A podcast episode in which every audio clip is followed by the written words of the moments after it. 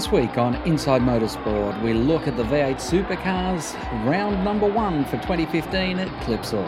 I hope you'll stay with us.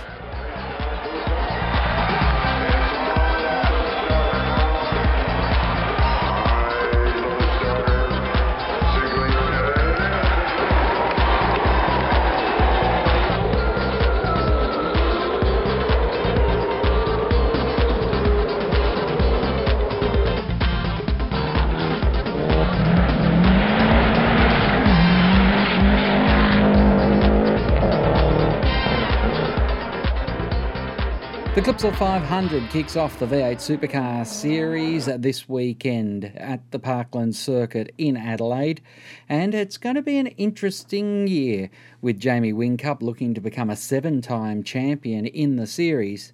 The man who's going to try and stop him is Mark Winterbottom, who debuted a Ford FGX, the final Falcon ever to race in V8 supercars, and we spoke to him about what the car felt like. Yeah, no, it was, uh, it's good actually. It's um, a bit different, so we uh, trying to obviously get on top of the aero side because um, it's a different balance. So that was the whole morning doing that, and now we uh, sort of eva- evaluate our next program. But um, yeah, really cool to see two FGXs on track, and um, yeah, it's just good to see. You know, it's good to be involved in the next generation, and so far it feels pretty good. What's it? Uh, are you running similar programs, you and Chaz, or are you running different directions to try and cover more ground? Oh, we, we try different things, but um, you know the, the problem with this sport is that all they do is cut tyres, and you're rolling out on 200 kilometre tyres, and you know when you're trying to do testing, so um, it's great for, for cost, but not always the best for um, you know for actually going around. So um, who knows what people have got on and stuff, but we're just trying to tune the car, and he'll try and tune his car, and uh, end of the day, I guess at the shootout, you have to run one set, and they'll give you one other set throughout the year, and you get two sets of greens, and we'll um, obviously see when everyone's equal tomorrow. But um, yeah, just getting through the programs. Now, of course, uh, as a race car driver, you get to do a couple of pretty cool things, race cars being one. But what about this launch on the uh, HMAS Canberra and launching a brand new car, brand new season? Yeah, it was uh, it was cool. You know, we've got a, a good link with um, with the Navy, so Team Navy. So uh, you know, to go on the ship and come out and uh, we're told sort of not to do too many burnouts and stuff, and then 20, 22 year old Chaz just lights them up. So um, yeah, it was good, good to do that, and uh, you know it's, it's, nice to launch a new car in style. And Sydney in the backdrop, it was uh, yeah, pretty cool way to do it. Hopefully, it's as fast as it looks. Yeah, it, it looks good, and um, so far it feels different. So if it felt the same, you'd be scratching your head. So. Um, you know, if you were as quick as you could go on lap one, you'd be worried. So um, it looks good, feels good. It's got good tunability. So um, yeah, we'll see see how it goes. Well, all the best. Thanks, mate. Tim Edwards is the head of Prodrive Racing Australia, and he talked about the work that was done over the Christmas period to get the car ready to go on the track at the test day in mid-February. Nightmare, absolute nightmare. So we had eight weeks between the last race and this test, and, and we tried to sneak in a couple of weeks Christmas break, but we also did a, an aero test ourselves down at the proving ground. We did a week of aero testing with our supercars, and only three weeks ago we got the sign off on on what we could um, what we could race this year. So that that meant the last three weeks from a production point of view have just been intense. So first bumper went on the car, um, production bumper at 11 o'clock on Wednesday of this week, and by five o'clock it was going in the truck. So you know we're counting the seconds really for those eight weeks.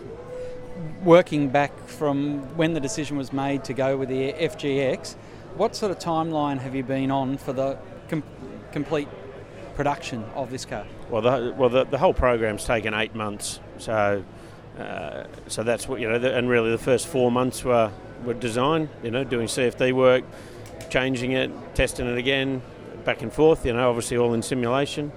So um, you know that was probably the lengthiest part of the whole thing, and that, and obviously the, the manufacturing guys are, are the ones that kind of get the small window at the end to actually make the stuff. So it's um, yeah, look, eight, eight months is the total project time um, since we kicked it off. But uh, yeah, it's been a very intense last month.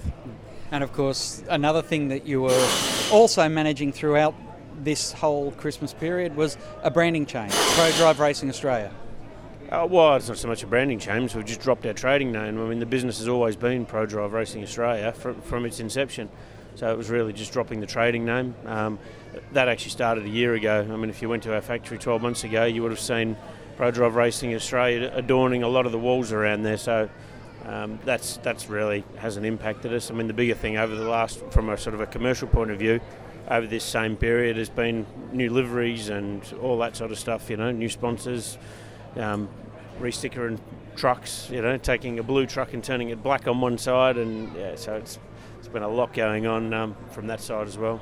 And of course, uh, a lot of people don't realise, but you have to really, for merchandise and all those points of view, you have to have that locked in by about the time you go to Darwin.